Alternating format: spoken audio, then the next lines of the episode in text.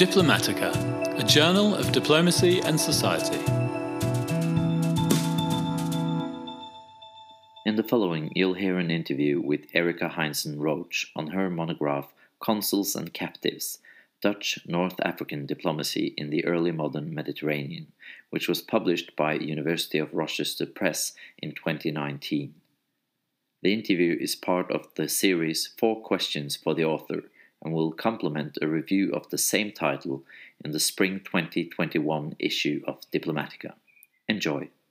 Question 1 How did you get into your field? I've always been interested in cultural encounters, uh, especially from a Dutch point of view. I was born and raised in the Netherlands. When I studied at the University of Amsterdam for my master's, for instance, I did my thesis on the experiences of Dutch Indonesians. They are of um, common European and Indonesian descent. But after the declaration of independence by Sukarno in the 1940s, they were forced, or at least felt forced, to move from Indonesia to the Netherlands. And many uh, emigrated uh, once more from the Netherlands to the United States. And so I interviewed a lot of families in California to learn about their experiences and to see if we could speak of integration or assimilation into their new societies. Years later, I studied uh, for a PhD at the University of Miami. And my advisor, Dr. Mary Lindemann, introduced me to the topic of diplomacy. And I thought, well, that's a really nice tool to continue to explore the idea of encounters between cultures and uh, states, if you will. Now, that might sound a little bit odd because, of course, in history, diplomacy is the oldest um, and also perhaps the most studied topic. But I'm referring here, of course, to the new diplomatic history, the way that scholars, perhaps in the last 20 years or so, have reinvigorated the field of diplomacy and promoting the idea that we should study diplomacy in its widest meaning.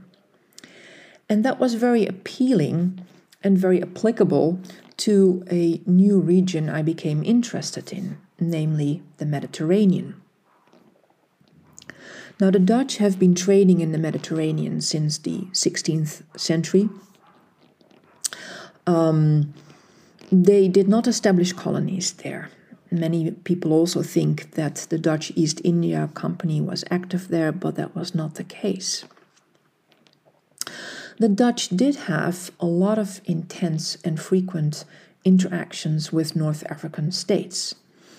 And this was related to the problem of human trafficking throughout the Mediterranean, in which all parties, whether Catholics, Protestants, or Muslims, participated. Um, now, all the literature states that there was no diplomacy between Europe and North Africa to speak of. Um, Europeans cast North Africans uh, and, and, their states aside as like nests of robbers, um, pirates, uh, lawless peoples.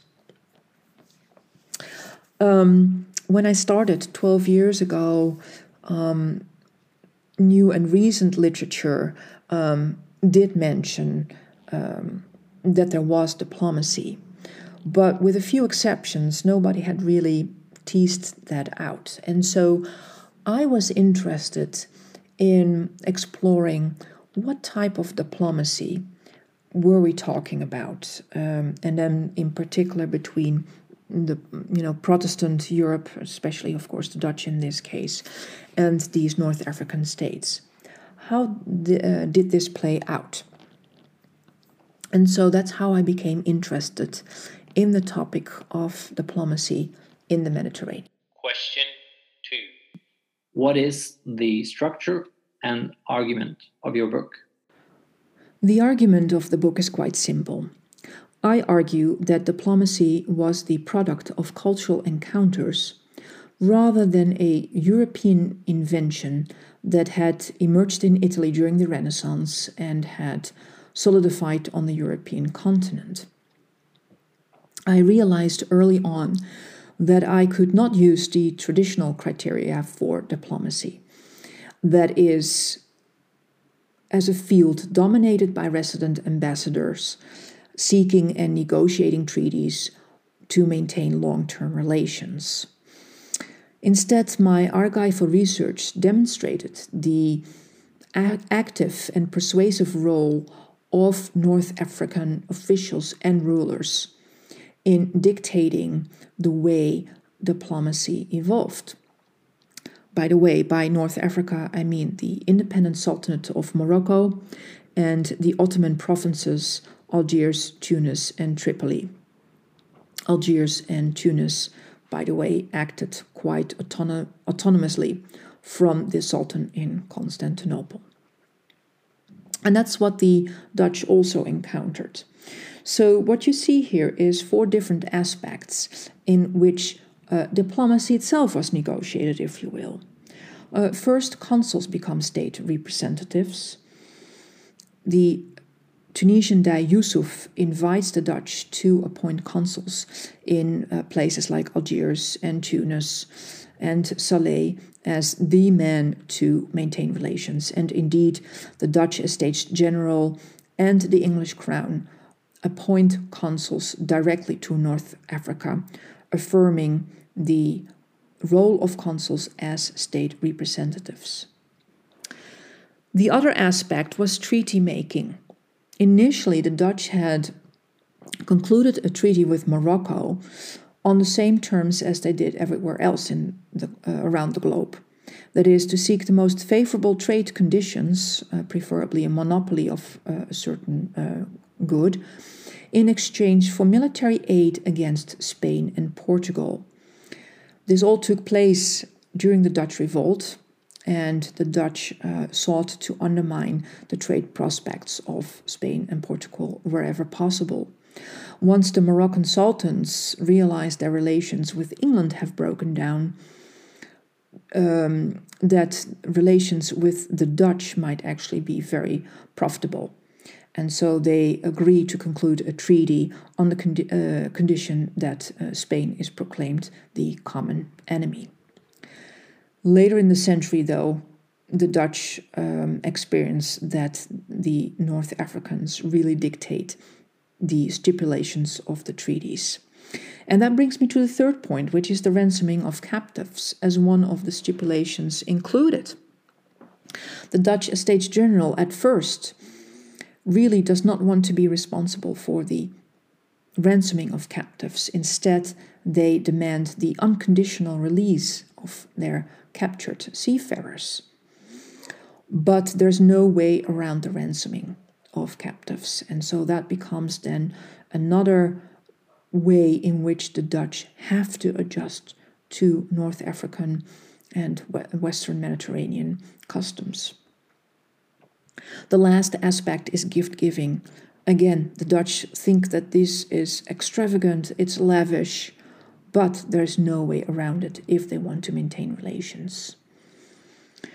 To show these um, changes in these practices, I have divided the book in four parts.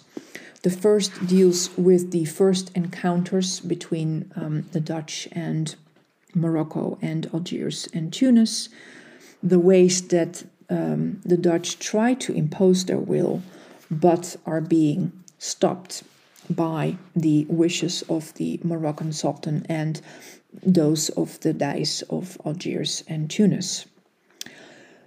The second part then deals with transformations, in particular the role of the consul as state representative and the realization that captives have to be ransomed. Now, obviously, the States General is not too pleased with the way um, affairs are being run in North Africa. And so the third part deals with confrontations, especially uh, naval violence, um, but also, um, interestingly, the way that Christian and Jewish uh, merchants vie with one another to represent the Dutch state. Another confrontation is internal, and that is the problems of collecting ransom back in the Dutch Republic. But obviously, the problem does not go away, even though the number of captives dwindle in the early 18th century, they are still there. And so the Dutch calculate that it's much cheaper to put aside money to pay for some cannons and cannonballs and guns and whatever uh, the Maghribi would like to receive in order to uh, sign peace. And so that is how then the fourth part of the book ends, namely the, institutionalize- the institutionalization of gift giving as um, the normative way of doing diplomacy. Question 3. What is the main historiographical or other uh, intervention? My book addresses two historiographical debates. And let me start with the second one, which is the Northern Invasion Theory by Fernand Braudel, who, in a nutshell, claimed that the arrival of the English and the Dutch in the Mediterranean changed dynamics. They replaced religious warfare with maritime commercial navigation. In other words, the Northerners modernized the Mediterranean. Now, a lot of scholars have counter argued that point, contending that religious warfare still took place and that empires still mattered. And can we truly speak of strong nation states? Well, perhaps not. And this is where my study fits in. If you look at the way that diplomacy evolved, it was all based on traditional practices. Europeans were unable to dictate the rules and norms of diplomacy. In other words, it was not modern. And that brings me to the second historiographical debate, namely the type of diplomacy we're talking about. According to the um, interpretations of the new diplomatic history, I've been looking at the role of consuls in particular, and their correspondence truly proved to be a wealth um, of, of um, well, a treasure trove. They were caught between the wishes of The Hague and Amsterdam on the one hand, and the desires of their Maghribi hosts on the other. And oh, by the way, captives were running in and out of their houses to demand their redemption as soon as possible. But these consuls were underpaid or not paid as well, constantly being in debt, but pressed to continuously uh, keep buying presents. They were uh, actually, um, or they thought that they were um, in a very miserable positions. The only one who, only ones who were able to maintain uh, their position for a long time, and I'm talking here about decades, were those who established trading houses within their families. Um, they were not supposed to do that uh, in their capacity as state representatives, but of course, it was the only way to maintain their consulates.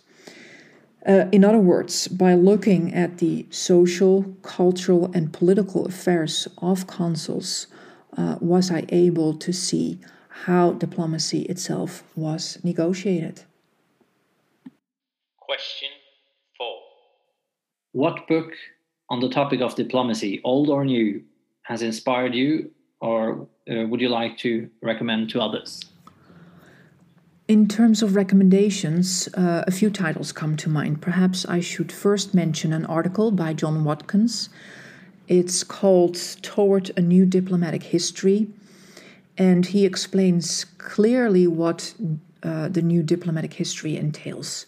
And this is required reading for anybody interested in the field. If you want to look at how uh, scholars apply this method, then first I should really recommend um, the work of Mary Lindemann. Liaison Dangereuse Sex, Law, and Diplomacy in the Age of Frederick the Great, in which she deals with a murder mystery and its implications in the arena of diplomacy. And it's fascinating. It's based on um, extensive archival research. It's written in, in beautiful prose, uh, as always. Uh, she serves as a uh, wonderful example of how to write um, diplomatic history and, and history uh, in general. The other person that uh, has a great influence on my work is the work by uh, Nabil Matar. Uh, if you look at diplomacy, then perhaps I should specifically uh, mention um, Europe Through Arab Eyes. Um, he too writes beautiful uh, English, uh, clear, um, and the advantage of his work is that he addresses the um, Maghribi side of the story so well and so um, um, illustrative. So these are works that I can really recommend and um, that I have been influenced by. You've listened to a new diplomatic history podcast. For more podcasts, go to newdiplomatichistory.org slash podcasts. They're available on Apple, SoundCloud, and Spotify. Thank you for listening.